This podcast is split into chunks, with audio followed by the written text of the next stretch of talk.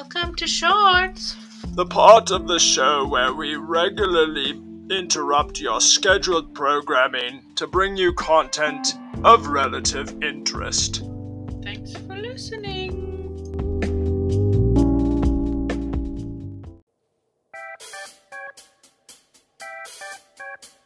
All right, ladies and gentlemen, welcome back to another episode of the ANAVIVO podcast. We are coming to you live again, as usual, on beautiful Whidbey Island, Washington, the sunniest part, the driest part of Western Washington. If you are thinking of moving to the Pacific Northwest and you are coming from somewhere that typically has sun, please do us a favor and look up the Washington Rain Shadow, or also known as The, was- the, the the just the rain shadow, or what else is it known as? The uh, Olympic rain. The Olympic shadow. Rain shadow. Yes, look that up. Just Google the Olympic rain shadow or the Washington rain shadow. Uh, and before you move here, plan on coming in the winter times, because I can tell you, as someone who represents clients all over the world and all over Washington State and here on Whidbey Island where we live. Uh, folks often come here during the tourist season because that's what we are known for, a large part. Uh, and it's perfect weather. And they say, oh, I want to live here. And I tell them to come back. Come back in the winter. So come come in the winter. It is the nicest place uh, in Western, Western Washington in the winter.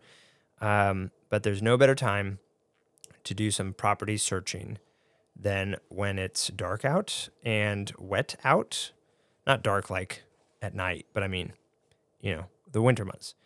And it's wet out, and if you can like the place that you're looking at in the wetness and in the winter months, you are going to love it in the summer months. All right, that is our real estate tip to kick us off. We are starting off this episode with Stephen, who is a professional presenter and will be giving us some great information on exploring the mysteries of the dark space. Of the of the of the dark space. Yeah, in the back of your closet. oh, oh, oh, there was more to that. Sorry, yes. I cut you off. Of space, yeah. Of of outer space. Outer space. Okay, okay. Yeah. So we've been doing some. Uh, the last couple, I think we're doing a uh, four-part episode series on.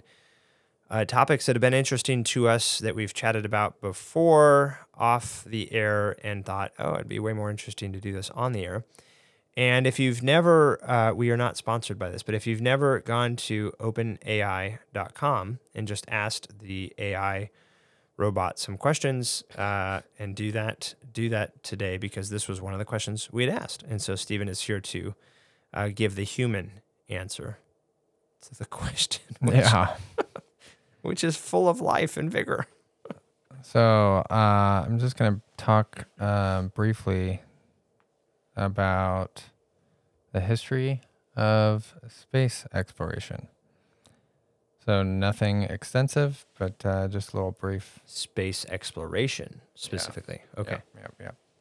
Yeah. So um, back in the day, people looked down and people looked up. And when they looked up, they couldn't get get there, you know. And how, I'm looking up. How come I'm not there? um, and so they had, you know, the Greeks. The Greeks were all over exploration and science and innovation and all that stuff. And so they had all these myths and stuff. And one of their myths was about Icarus, mm. who flew too close to the sun. His dad gave him wings made of wax. And uh, he was too excited, flew too close to the held sun. Together, held together with wax. Yeah. Yeah, sure. Whatever version you want to tell your kids. Okay. And they melted, obviously. And uh, yeah. So that was like early, hey, this dude's flying around in space kind of like talk. Um, and there's obviously a lot of the other stuff. They base their gods um, mm. on the constellations of the stars in the skies. Sure. So early exploration was really just talking about it. And then it wasn't until sixteen ten when uh, Galileo made the first telescopic observation of the night sky, and he mm. saw Jupiter's moons and lunar craters and other such things. And so that's when science started getting into space exploration, saying, what can we learn from this and where can we go with this? Um, so the uh, Greeks were really the first and the foremost uh, forefront for science and exploration back in the day. Um, and they even got so in depth into mapping uh, the solar system and coming up with those like solar system sculptures that rotate. Oh, yeah. There's some name for those things. You mean like the ones we put above the kids to help them go to sleep? Yeah, yeah, yeah. But yeah. like scientifically accurate. Oh, okay. Yeah. Like a model. Yeah. Okay. Yep. So, um... early sixteenth, seventeenth century, they're using telescopes to discover, explore space and stuff like that, which is so different than like ocean exploration because you can't just look into the ocean with right. a device. Yeah. Um, and then it was not until uh, really the nineteen hundreds um, when space exploration really became feasible. And uh, so... early eighteen hundreds, they started talking about rockets and, hey, we can use rockets to launch things into space. And uh, then it wasn't until early nineteen hundreds when they started really talking about it, writing papers about it, um, and creating patents for uh, booster rockets. So they created, um, where is it here? In nineteen forty-six, uh, the first booster rocket. Oh. Yeah. And so they're actually like getting pretty serious about this. Um, where do I have this here? Yep. This is the history of it all. Yeah.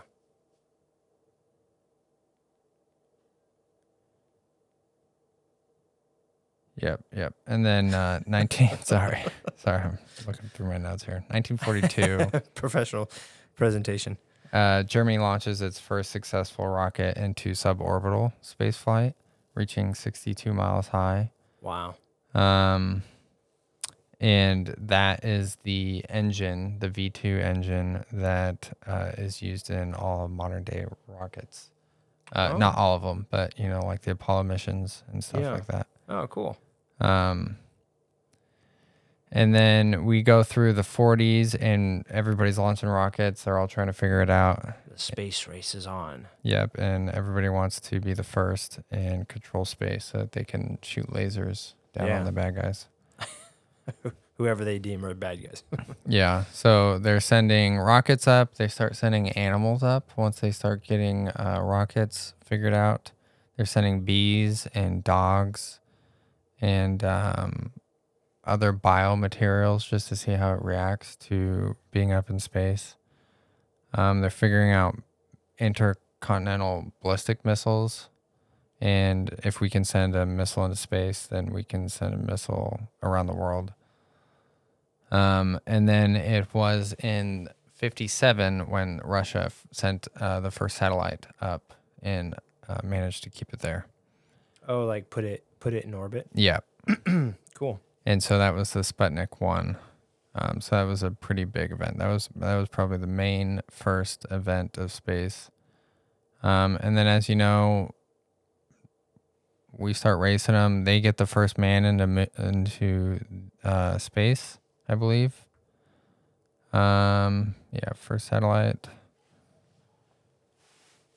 Do do do. So the, the space race is on. Yeah. And the impetus behind it is to control space as another warfare domain, another environmental domain to be controlled culturally, politically, militarily. Yeah. Not. Have you seen Star Wars? Not because. Not because they were curious about the other planets or potential other life or resources, or I mean, I'm sure there was there was obviously some economic drivers there, like, hey, maybe we can find gold up there or whatever. But, um, but you're you're saying most of these inventions were military based. Well, originally it was back in the eighteen hundreds when they were theor theorizing rockets and getting up there. That was way before all the wars. Yeah. And yeah. Okay. So, um, they were just looking at it from a let's see what's up there. Okay. And what's on the moon? Is it really cheese? I've I've seen Wallace and Gromit. Yeah. Yes, it, it is cheese. cheese. Yeah. So, but then, yeah, of course, um, when you're at war with Russia or you're not on good terms with all these countries, and they're starting to amp up their search for space travel, then it makes you antsy because, yeah, it could be used. Right. To rain rockets down or drop, right, right, you know, whatever on you. Um, so yeah, yeah, definitely concerned. There was the space race. They wanted to make sure that no one got one up on them and had weapons in space before they did. So, uh, so yeah, uh, sixty-one, Russia gets the first man into space. Um, now it's getting heated. Yep, and so they're sending human. human be beaning babies up into space. Uh, later that year, first American goes into space. Um, and then later that year, President Kennedy gives his uh, famous space speech. From space? Yeah, from space. This, that, and the other things. What? You know that famous speech he gives. Get a man on the moon and return him safely. Oh, oh. We do this, that, and the that other one. things, not because we want to, not because we have to, but because they're hard. Something like that. Okay. Uh, yeah, yeah. So then we go through a lot of firsts, getting first spacewalks, first that, first that, first moon orbit, blah, blah. And then... Uh, one thing led to another. Of course, we get uh, a little satellite thing landed on the moon. Um, and then there's lots of casualties, and then we finally get someone on the moon in nineteen sixty-nine. So, lots of casualties? Yeah, rockets blown up. You know, everyone's racing to get up there, and so people are making mistakes, and they're rushing things. Not Russians. They're not Russian things. They're rushing things. Yeah. Got it. Okay. How many people died? Um. Like I was alive during that time. You would ask that question. Uh, the first one was Russians. The first one to die? What yeah, first space flight casualty. Spacecraft fires its retro rockets ran to the Earth's atmosphere. Um, however, due to an unexpected defect, the main parachute fails to unfold. Capsule mm. crashes during reentry. Wow. Yep. Yep, yep, yep, yep. So anyways, so everybody's focused on sp space flight and getting to whatever, yada, yada, yada. We do it. We get to the moon. And then it's like, so what? And then it's like, we don't care about weaponizing space. And ta-da, we did it. And now the space race is over. Ta-da, we did it. And nobody's like, it's it's like we go from holding a gun to each other's head to... to the Cold War being over or something. To high-fiving and... What, are we all friends now? Yeah. And so then we set up the space station with, What you is know, this, the hippie era of the seventies and eighties? So... What, is there a war going on in the world somewhere? Everybody's friends. We set up International Space Station. And um, that, now we're getting down to business and exploration and really doing our sciencey stuff. Ah, the sciencey stuff. And so we're coming up with discoveries and breakthroughs, and we create toothpaste and, you know, all this other weird stuff. And um, and then it kind of just dies down. Space kind of goes through a quiet period for a couple decades. Mm. And um, it's just way too expensive, and what we're getting out of it is not very much, and we can just use the space station. Yeah, if we need to. Um, and so it wasn't really until Elon Musk comes in the picture and says, I can make this cheap and affordable And I also have ambitions with space. I don't just want to go up into zero gravities and do some research. I want to go explore. The billionaire's playground. Yeah, and so then other then companies the, are getting into it. Then the billionaire space race begins. Yep, and so now we're in the billionaire space race. Um, and they've already done some interesting stuff, you know. Shout out to SpaceX and Blue Origin. Yeah. They uh, are put... And, and shout out to the U S government for the Space Force. Yeah. Speaking of billionaire space race. NASA's still going strong. um, they are putting up internet satellites to give internet to the whole world, and they're already making deals with T-Mobile to put it in your cell phones. Um, they are... Wait, are you saying those of us that have T-Mobile are ahead of the game? Oh, yeah. Oh, y'all. Oh. Yeah. You heard it here first, folks, from the bookend millennial generation, me and Steven. Yeah. They're they're talking about uh, making uh, moon base, uh, Mars base, all this other stuff. Um, so there's lots of stuff that you can still do in space, and there's lots of valuable resources in space, um, from meteorites and from the moon and other places. So I think there's still plenty of stuff to do in space, just like there's plenty of stuff to do down in the ocean. It's just expensive and dangerous. Mm. And um, yeah, I mean, it's one of the most expensive things you can do. Sure. So. What uh, what would you? I, I've got. Uh, are you done with your presentation? Yeah. Okay. Yep. I've got a couple uh, follow-on questions from the audience here. The first is, what would you do if you were in control of SpaceX? What would you use it for, and and discovering or finding or building or whatever? Oh, I think the internet satellite thing is really cool idea. Oh. Yeah. I like being able to put a uh, antenna on top of my R V and get satellite internet wherever I go. Have you tried Starlink before? I haven't, but I've seen videos of people test it out, and it's pretty pretty sweet. It is. Yeah. I've got a couple clients actually here on Whidbey that are using it, um, and it's faster actually than yeah. our own Xfinity sometimes. So...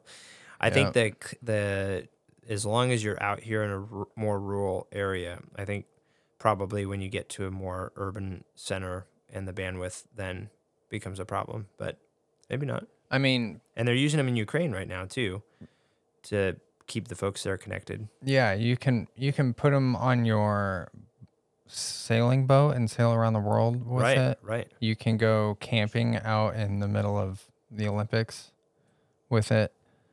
Um, and the prior to this, the only way to get internet or connectivity out in the boonies, the boonies was paying for a, you know, three thousand dollars a month satellite internet hotspot modem. Right. Right. Which was ridiculously expensive. Second question.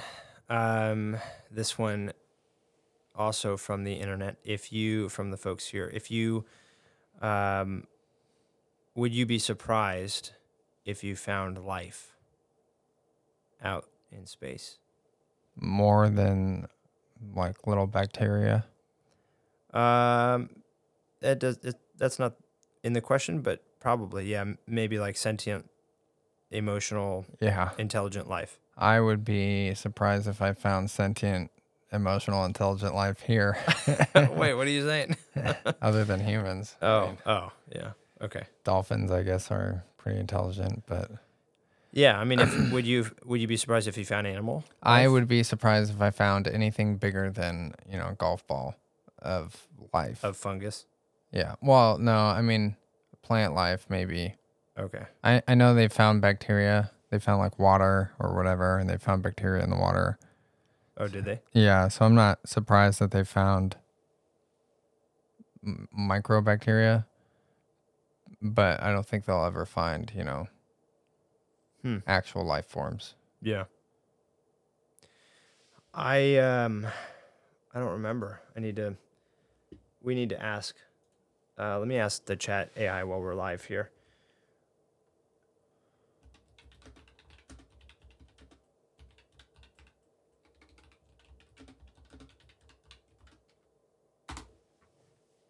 Oh, no. Oh, no. Oh, no. It's overloaded. Oh, no. Good. Tim, who, who taught you how to type? My mom.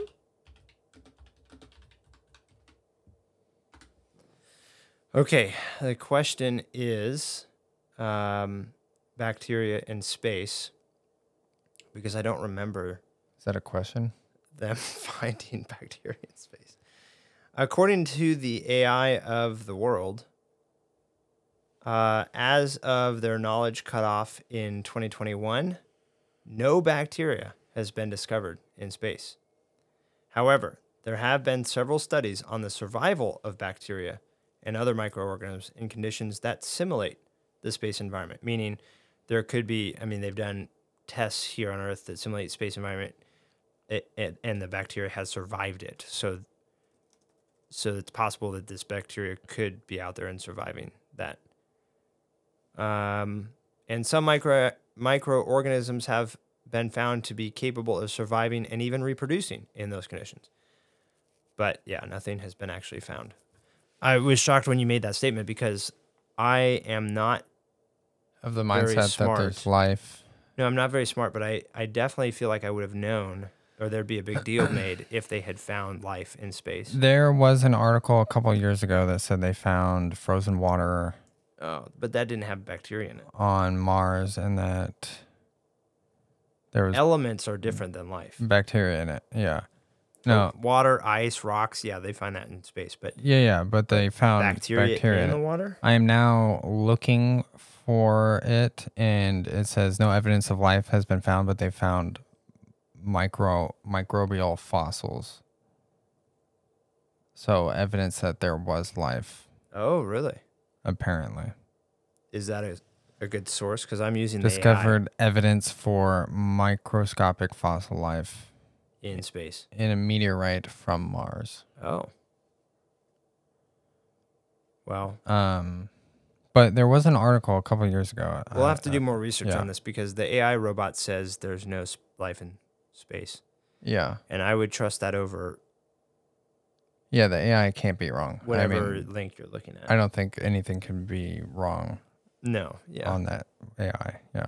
It's designed to be right. Right. Exactly. So anyway, uh, maybe that's for our listeners a um, point of clarification for us that you can leave a note on this episode. Hit us up on the Facebook platform. Go to anavivo dot com and reach out to us. Uh, any other closing remarks on this a point? Yeah, you can do so much in space. It's your canvas.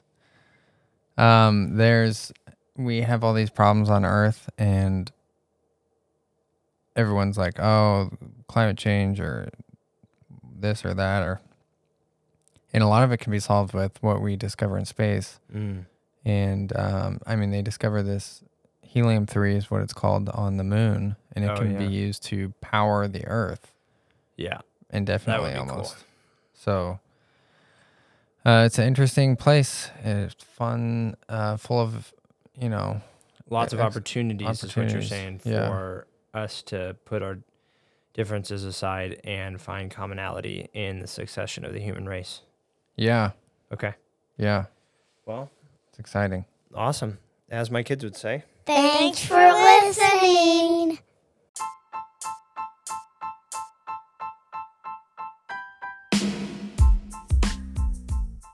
Thank you for listening to another episode of the ANAVIVO podcast. We welcome your feedback and ideas. You can learn more about us by simply Googling the word ANAVIVO. This podcast is supported by listeners like you. I am a licensed real estate broker with Compass Real Estate and a nationwide real estate matchmaker. We consult with you for free, find and vet the right real estate professional that specializes in the area and niche you need, are paid by that professional, and they get clients like yourself who want and need their unique specialty or winning track record. If you or someone you know is in the market to buy or sell real estate anywhere in the U S, don't simply web search the highest paying advertiser. Let us use our licensed experience to find and vet the real and best professional for you. It costs you nothing but a phone call or email with me, and has saved my clients financially and emotionally. I'd be honored to serve, and you can reach me direct by email at tim dot c dot miller at outlook dot com. And as always, to God be the glory.